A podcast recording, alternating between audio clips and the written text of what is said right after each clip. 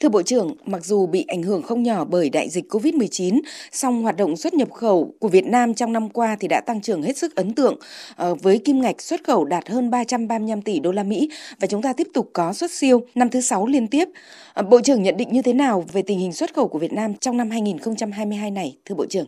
Năm 2022 được dự báo là năm tiếp tục có những thời cơ thuận lợi và khó khăn thách thức đan xen. Đó là đại dịch COVID-19 có thể tiếp tục diễn biến phức tạp, kéo dài và phát sinh những biến thể mới. Tăng trưởng kinh tế thế giới thì chưa vững chắc và còn tiềm ẩn nhiều rủi ro. Trong đó có những tác động của COVID-19 có thể là chưa bộc lộ hết. Chúng ta vừa phải nhanh chóng thích ứng an toàn, linh hoạt, kiểm soát tốt dịch bệnh để duy trì phát triển sản xuất kinh doanh, vừa bắt kịp với đà phục hồi và các xu hướng phát triển mới của thế giới. Đồng thời cũng phải đối mặt với nhiều rủi ro như là chiến tranh thương mại, và xu hướng gia tăng các hàng rào bảo hộ thương mại phi thuế quan tại nhiều khu vực thị trường lớn. Diễn biến giá cả hàng hóa toàn cầu trở nên khó dự đoán, nguy cơ lạm phát, rủi ro tài chính tiền tệ gia tăng. Tuy nhiên, chúng tôi cũng nhìn nhận trong khó khăn vẫn luôn xuất hiện cơ hội. Đó là thị trường xuất khẩu dự báo tiếp tục phục hồi khi các nước dần kiểm soát được đại dịch COVID-19. Xuất khẩu sang các thị trường đối tác trong các hiệp định thương mại tự do, đặc biệt là các hiệp định thế hệ mới sẽ tiếp tục tăng cường khi các doanh nghiệp đã dần thích nghi với các cam kết của hiệp định cùng thuế nhập khẩu ưu đãi của các đối tác sẽ tiếp tục được xóa bỏ hoặc cắt giảm. Nhiều nước triển khai các gói kích thích kinh tế, kích cầu tiêu dùng, qua đó cũng làm gia tăng nhu cầu hàng nhập khẩu. Ở trong nước thì chính phủ và các bộ ngành đã và đang tiếp tục nỗ lực triển khai nhiều giải pháp cải thiện môi trường kinh doanh, duy trì hoạt động sản xuất trong trạng thái bình thường mới gói hỗ trợ 350.000 tỷ đồng trong chương trình phục hồi và phát triển kinh tế xã hội vừa được Quốc hội thông qua cũng sẽ có phần quan trọng thúc đẩy các hoạt động sản xuất, tạo nguồn hàng cho xuất khẩu. Kế thừa các kết quả quan trọng và toàn diện đã đạt được trong những năm qua, phát huy mạnh mẽ tinh thần đổi mới sáng tạo, ngành công thương phấn đấu tổng kim ngạch xuất khẩu tăng trên 8% so với năm 2021 và cán cân thương mại tiếp tục có xuất siêu, góp phần thực hiện thắng lợi mục tiêu tăng trưởng GDP theo kế hoạch đã đề ra. À, thưa Bộ trưởng, vậy thì đâu là những thế mạnh của Việt Nam trong hoạt động xuất khẩu thời gian tới ạ? Theo tôi, thế mạnh của Việt Nam là chúng ta đã xác lập được vị thế quan trọng trong chuỗi cung ứng của một số sản phẩm như là điện thoại các loại và linh kiện, máy vi tính, sản phẩm điện tử và linh kiện, máy móc, thiết bị dụng cụ dệt may, da giày, đồ gỗ, thủy sản, gạo, hồ tiêu và cà phê. Đây cũng là nhóm những mặt hàng trong thời gian qua có tốc độ tăng trưởng xuất khẩu khá cao. Một thế mạnh khác là chúng ta đang sở hữu 15 hiệp định thương mại tự do với hầu hết các thị trường trọng điểm trên thế giới. Nhờ vậy, tạo ra một xung lực lớn cho hoạt động sản xuất và xuất khẩu. Cùng với đó, giúp chúng ta tiếp nhận được nhiều công nghệ tiên tiến hiện đại và đào tạo được lực lượng lao động chuyên nghiệp hơn.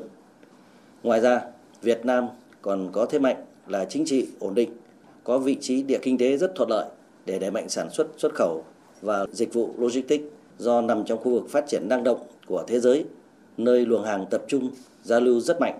Vì vậy, có thể nói xuất khẩu của Việt Nam đang hội tụ các yếu tố thiên thời, địa lợi, nhân hòa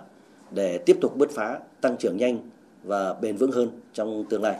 Thưa Bộ trưởng, để tạo bước đột phá trong năm 2022 là năm bản lề của giai đoạn 2021-2025 thì Bộ Công Thương sẽ có các cái kế hoạch cụ thể như thế nào trong hoạch định chính sách cũng như là hỗ trợ doanh nghiệp phục hồi sản xuất và xuất khẩu, qua đó góp phần vào tăng trưởng kinh tế đất nước. Năm 2022 là năm có ý nghĩa quan trọng tạo nền tảng để thực hiện thắng lợi toàn diện các mục tiêu kế hoạch 5 năm 2021-2025 để tiếp tục hỗ trợ cho cộng đồng doanh nghiệp phục hồi và phát triển sản xuất kinh doanh, đẩy mạnh xuất khẩu, đóng góp vào tăng trưởng kinh tế của đất nước trong năm mới. Bộ Công Thương sẽ tập trung thực hiện có hiệu quả một số nhiệm vụ giải pháp chủ yếu, đó là tiếp tục thực hiện quyết liệt, thống nhất, hiệu quả các chỉ đạo của chính phủ tại nghị quyết 128 về thích ứng an toàn, linh hoạt, kiểm soát hiệu quả đại dịch COVID-19, tạo thuận lợi tối đa cho việc phục hồi các chuỗi cung ứng về hàng hóa và lao động phục vụ cho việc phục hồi các hoạt động sản xuất kinh doanh sau đại dịch. Thứ hai là chú trọng đổi mới, nâng cao chất lượng, tham mưu cho cấp có thẩm quyền nhằm thể chế kịp thời các quan điểm chủ trương, chỉ thị nghị quyết kết luận của Đảng, tiếp tục giả soát, sửa đổi bổ sung, hoàn thiện các cơ chế chính sách còn bất cập,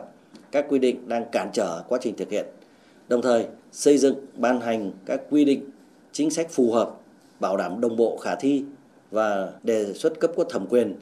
cho thực hiện thí điểm những nhiệm vụ theo tinh thần đổi mới sáng tạo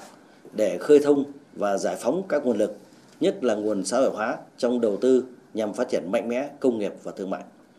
Thứ ba là đẩy mạnh thực hiện các nhiệm vụ, giải pháp nhằm cơ cấu lại ngành công thương dựa trên nền tảng của khoa học công nghệ, đổi mới sáng tạo và chuyển đổi số.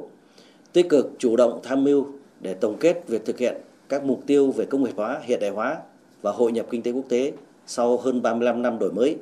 nhất là việc đánh giá làm rõ những ưu điểm, hạn chế trong thực hiện chính sách thu hút đầu tư FDI vào lĩnh vực công nghiệp và thương mại. Từ đó có chủ trương, chính sách phù hợp nhằm kết nối chặt chẽ giữa các doanh nghiệp FDI với doanh nghiệp trong nước, thúc đẩy phát triển kỹ năng quản trị, chuyển giao công nghệ, hình thành các chuỗi cung ứng vật tư, nguyên liệu và cụm liên kết ngành, góp phần nâng cao năng lực cạnh tranh của các doanh nghiệp Việt Nam và năng lực tự chủ của nền kinh tế quốc gia. Đồng thời, có cơ chế chính sách hỗ trợ và huy động các nguồn lực để thúc đẩy phát triển các tập đoàn, doanh nghiệp lớn, cả nhà nước và tư nhân của Việt Nam đầu tư ra nước ngoài, nhất là ở các nước có trình độ khoa học công nghệ tiên tiến, giúp các doanh nghiệp này có thể đi tắt đón đầu, tiếp nhận chuyển giao công nghệ hiện đại, trực tiếp tham gia hỗ trợ các doanh nghiệp nhỏ và vừa của Việt Nam từng bước tham gia vào chuỗi sản xuất và cung ứng toàn cầu. Thứ tư là tiếp tục triển khai thực hiện có hiệu quả các giải pháp bảo đảm cung ứng đầy đủ nguyên vật liệu, năng lượng để đáp ứng yêu cầu phục hồi và phát triển sản xuất kinh doanh. Tập trung tháo gỡ khó khăn vướng mắc, đẩy nhanh tiến độ hoàn thành đối với các dự án công nghiệp quan trọng, đồng thời tạo điều kiện thuận lợi, hỗ trợ tối đa để thúc đẩy tiến độ triển khai các dự án đầu tư lớn, đặc biệt là các dự án đầu tư công, các dự án về năng lượng, hạ tầng, phát triển ngành để nhằm thúc đẩy nhu cầu tiêu dùng,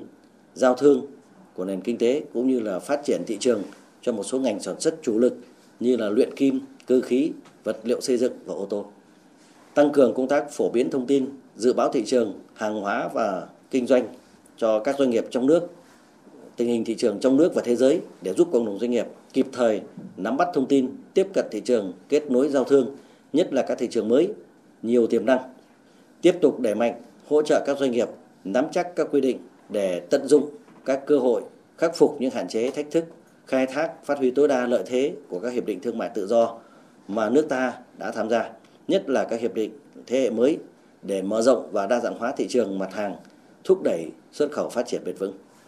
Đồng thời chú trọng đổi mới công tác xúc tiến thương mại, đẩy mạnh phân phối hàng hóa qua nền tảng số, thương mại điện tử nhằm mở rộng thị trường nội địa 100 triệu dân, chú trọng xây dựng phát triển thương hiệu hàng Việt Nam, tập trung hình thành và phát triển các chuỗi cung ứng hàng hóa tiêu dùng trong nước ưu tiên phát triển các chuỗi cung ứng hàng nông sản thực phẩm thiết yếu.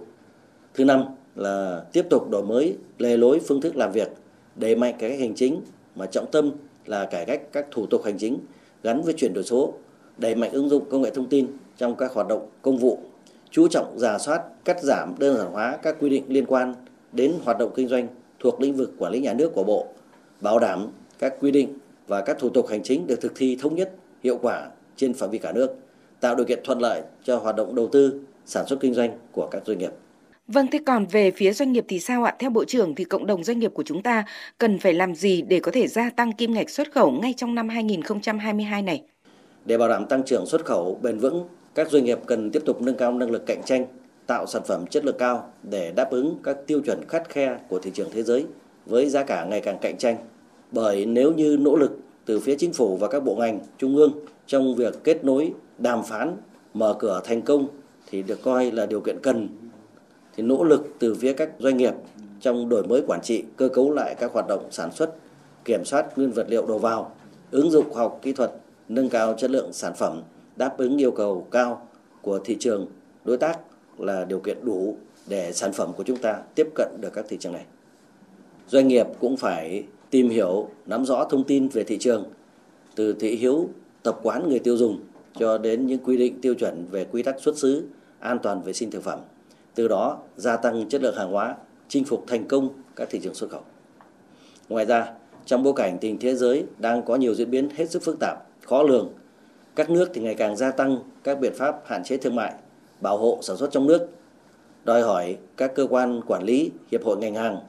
cần nâng cao năng lực trong công tác cảnh báo, phân tích, dự báo tình hình,